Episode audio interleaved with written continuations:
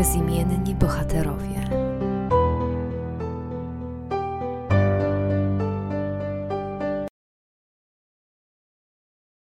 Dzień dobry wszystkim.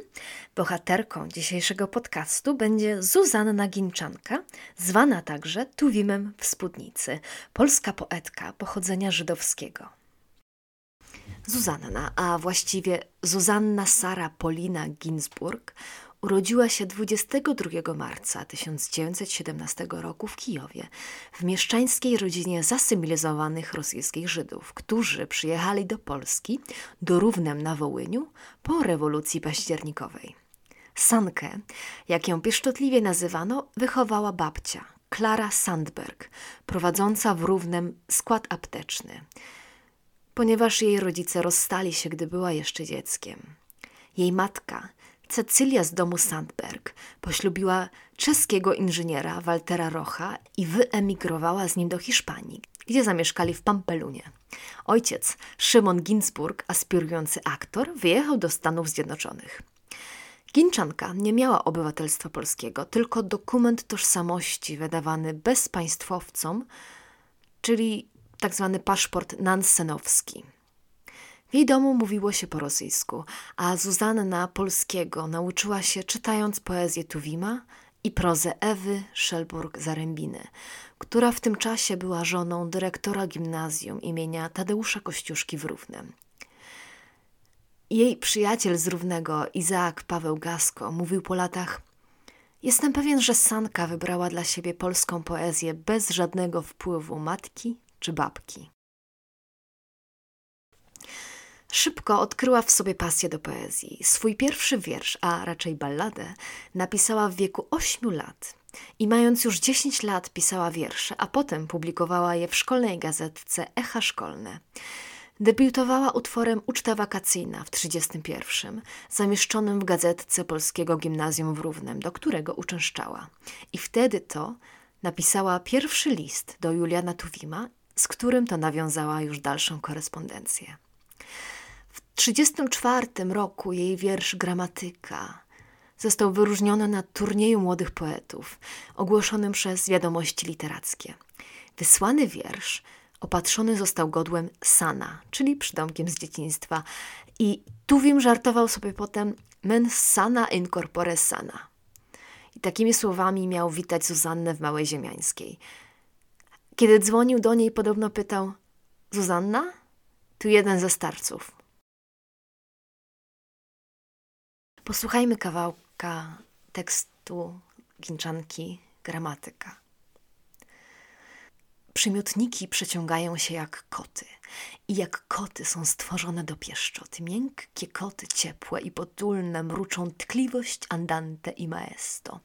Miękkie koty mają w oczach jeziora i ziel topiel wodorostną na dnie. Patrzę sennie w źrenice kocie, tajemnicze i szklane i zdradne. Oto jest bryła i kształt, oto jest treść nieodzowna, konkretność istoty rzeczy, materia wkuta w rzeczownik i nieruchomość świata, i spokój, martwot i stałość, coś, co trwa wciąż i jest, słowo stężone w ciało. Oto są proste stoły i twarde drewniane ławy, oto są wątłe i mokre stkanek roślinnych trawy, oto jest rudy kościół, co w Bogu gotykiem sterczy. I oto jest żylne, tętnicze, ludzkie, najprostsze serce. W 1934 wzięła udział w konkursie poetyckim ogłoszonym przez wiadomości literackie i zdobyła w nim wyróżnienie. Miała wtedy 17 lat i swoją pracę podpisała spolszczoną wersją nazwiska Ginczanka. Po skończeniu gimnazjum w 1935 przyjechała do Warszawy rozpocząć studia pedagogiczne na Wydziale Humanistycznym Uniwersytetu Warszawskiego. Nawiązywała znajomości, budziła zachwyt poetów, przesiadywała z innymi w ziemiańskiej i innych kawiarniach literackich Warszawy. Przyjaźniła się z Tuwimem, Witoldem Gombrowiczem. Jak wspomina Ewa Otwinowska, Ginczanka była jedną z nielicznych osób, z którymi Gombrowicz był na ty. Nazywał ją Gina. Traktował ją jak kogoś, na kim mógł się wyżywać w specyficzny sposób, a wszystko dla żartu. Wykręcał jej ręce, ciągnął za włosy. Pamiętam, jak kiedyś wychodziliśmy z Zodiaku, włożył jej głowę do kubła na śmieci. Tak wspomina Otwinowska.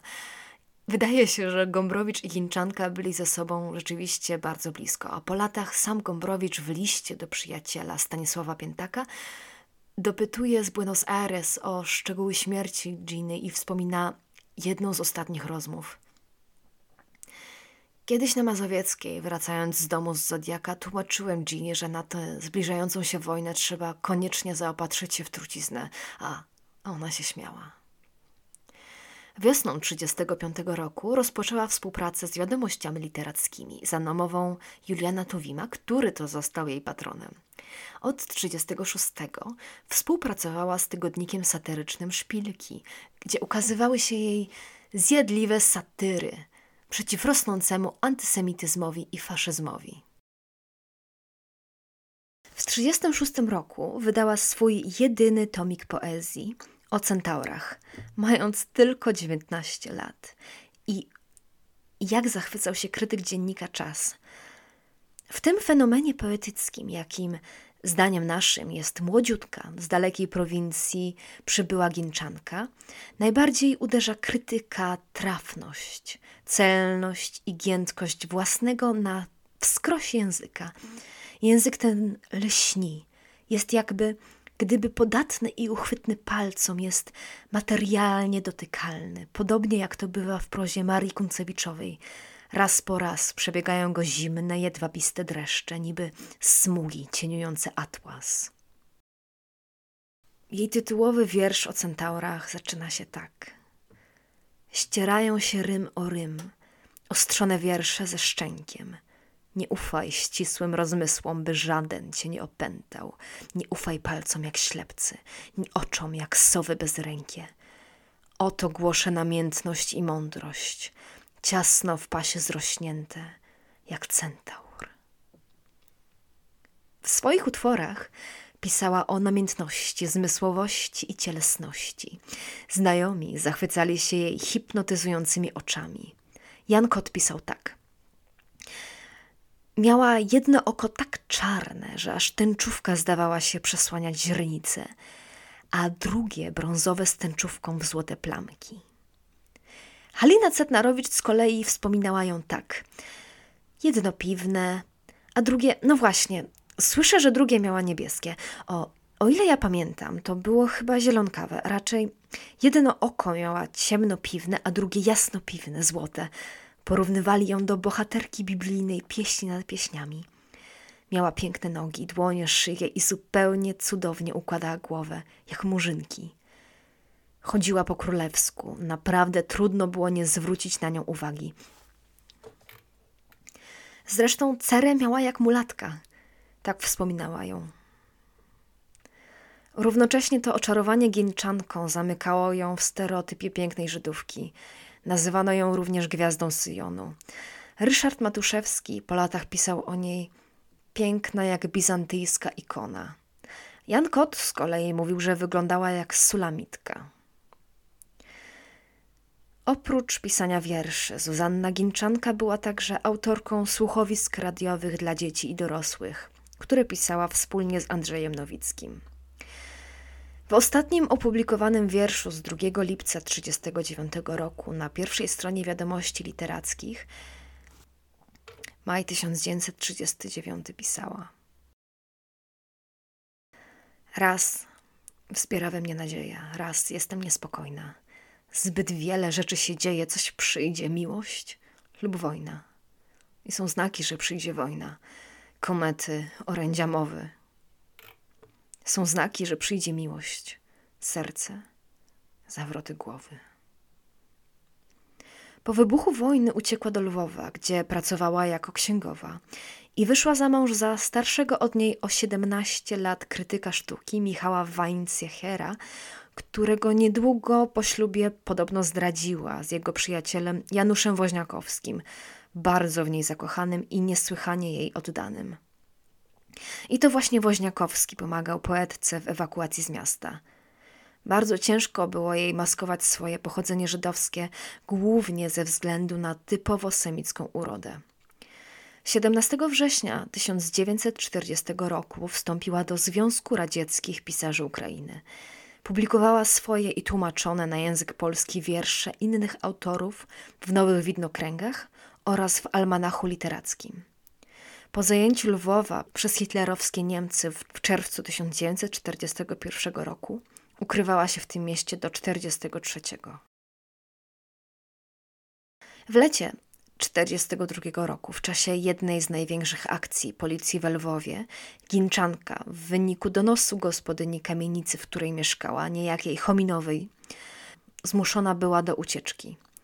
Cudem uniknęła śmierci, a nazwisko donosicielki uwieczniła w wierszu. Uciekła do Krakowa i tam właśnie na pamiętej kartce zapisała wiersz oskarżenie non omnis moriar, na wskroś przesiąknięte przeczuciem nadchodzącej śmierci i goryczy. Wiersz ten uznawany jest za najbardziej przejmujące świadectwo cierpienia Żydów, jakie powstało w polskiej literaturze. A sam wiersz cudem ocalał. Przechowała go na pamiętej kartce, a po wojnie przekazała Julianowi Przybosiowi przyjaciółka poetki Ludwika Stauber. Tak pisze Jarosław Mikołajewski. Chominowa, której nazwisko przejdzie dzięki ginczance do dziejów nikczemności, lecz również wskutek czasem niesprawiedliwie zbawczego działania poezji do, dziełów, do dziejów literatury. Bo ginczanka uwieczniła ją w arcydziele, wierszu wiele razy czytanym i omawianym, między innymi przez Kamieńską i Przybosia. I tuż po wojnie, to chyba jedyny taki przypadek w historii literatury, wiersz stał się dowodem w sprawie sądowej toczącej się przeciwko donosicielce.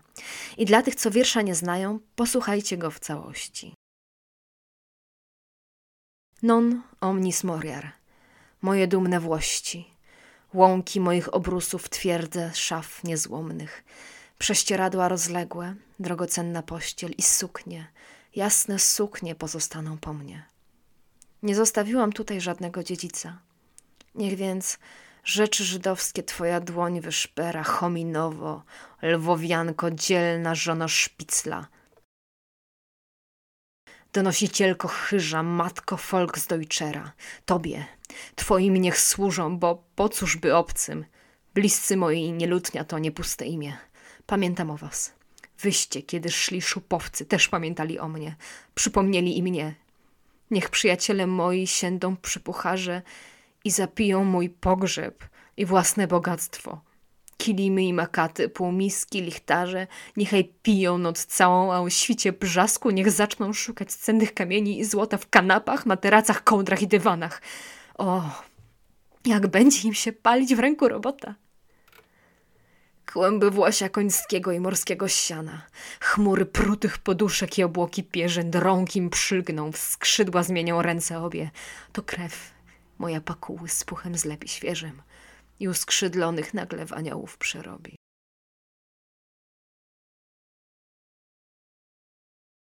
Ginczanka w Krakowie ukrywała się w domu przy Mikołajskiej 5 lub 24, skąd wkrótce najprawdopodobniej w grudniu 43 lub styczniu 44 zabierają ją gestapowcy.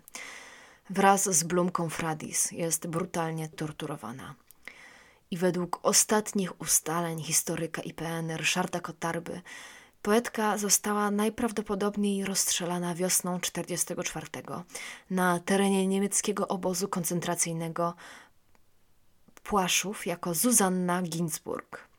Tak pisze Ryszard Kotarba. Nie wiadomo skąd się wzięła wersja o rozstrzelaniu Gin Ginczanki i Blumy Fradis na dziedzińcu więzienia przy ulicy Czarnieckiego i to tuż przed zakończeniem wojny. Więzienie to już wtedy nie działało, a poza tym nieznane są wypadki przeprowadzania w nim egzekucji. Natomiast na pewno dochodziło do nich na dziedzińcu więzienia przy Montelupich. Po śledztwie nie było potrzeby dalszego przetrzymywania więźniów. Czekała ich zwykle kara śmierci albo obóz koncentracyjny. Opisane okoliczności wskazują, że Ginczanka i Fradisówna zostały najprawdopodobniej rozstrzelane w pierwszej połowie 1944 roku. Jako Żydówki miały minimalne szanse na ocalenie. Praktyką gestapo w tym czasie było wysyłanie więźniów na egzekucję do Płaszowa. Ostatnia wiadomość o Ginczance pochodzi z 18 kwietnia, a w maju więzienie przy Czarnieckiego zostało zlikwidowane. W tym kontekście można przywołać udokumentowany fakt przywiezienia do Płaszowa 5 maja 1944 roku większej grupy więźniów. Tylko nielicznych spośród nich pozostawiono w obozie, bo szukano fachowców, a blisko 30 osób, przeważnie kobiet pochodzenia żydowskiego, natychmiast rozstrzelano. To, że w tej grupie znalazły się Zuzanna Ginczanka i jej przyjaciółka, wydaje się bardzo prawdopodobne.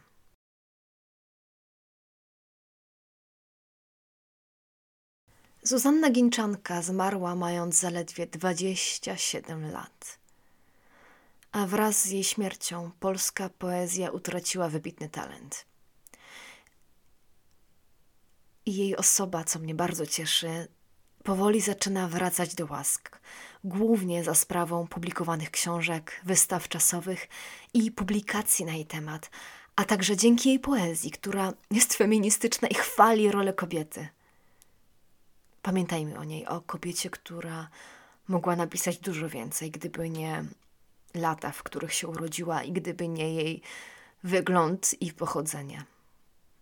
Miejmy nadzieję, że to, co się wydarzyło podczas II wojny, nigdy już nie powróci. Dziękuję za dzisiejszy podcast i do usłyszenia.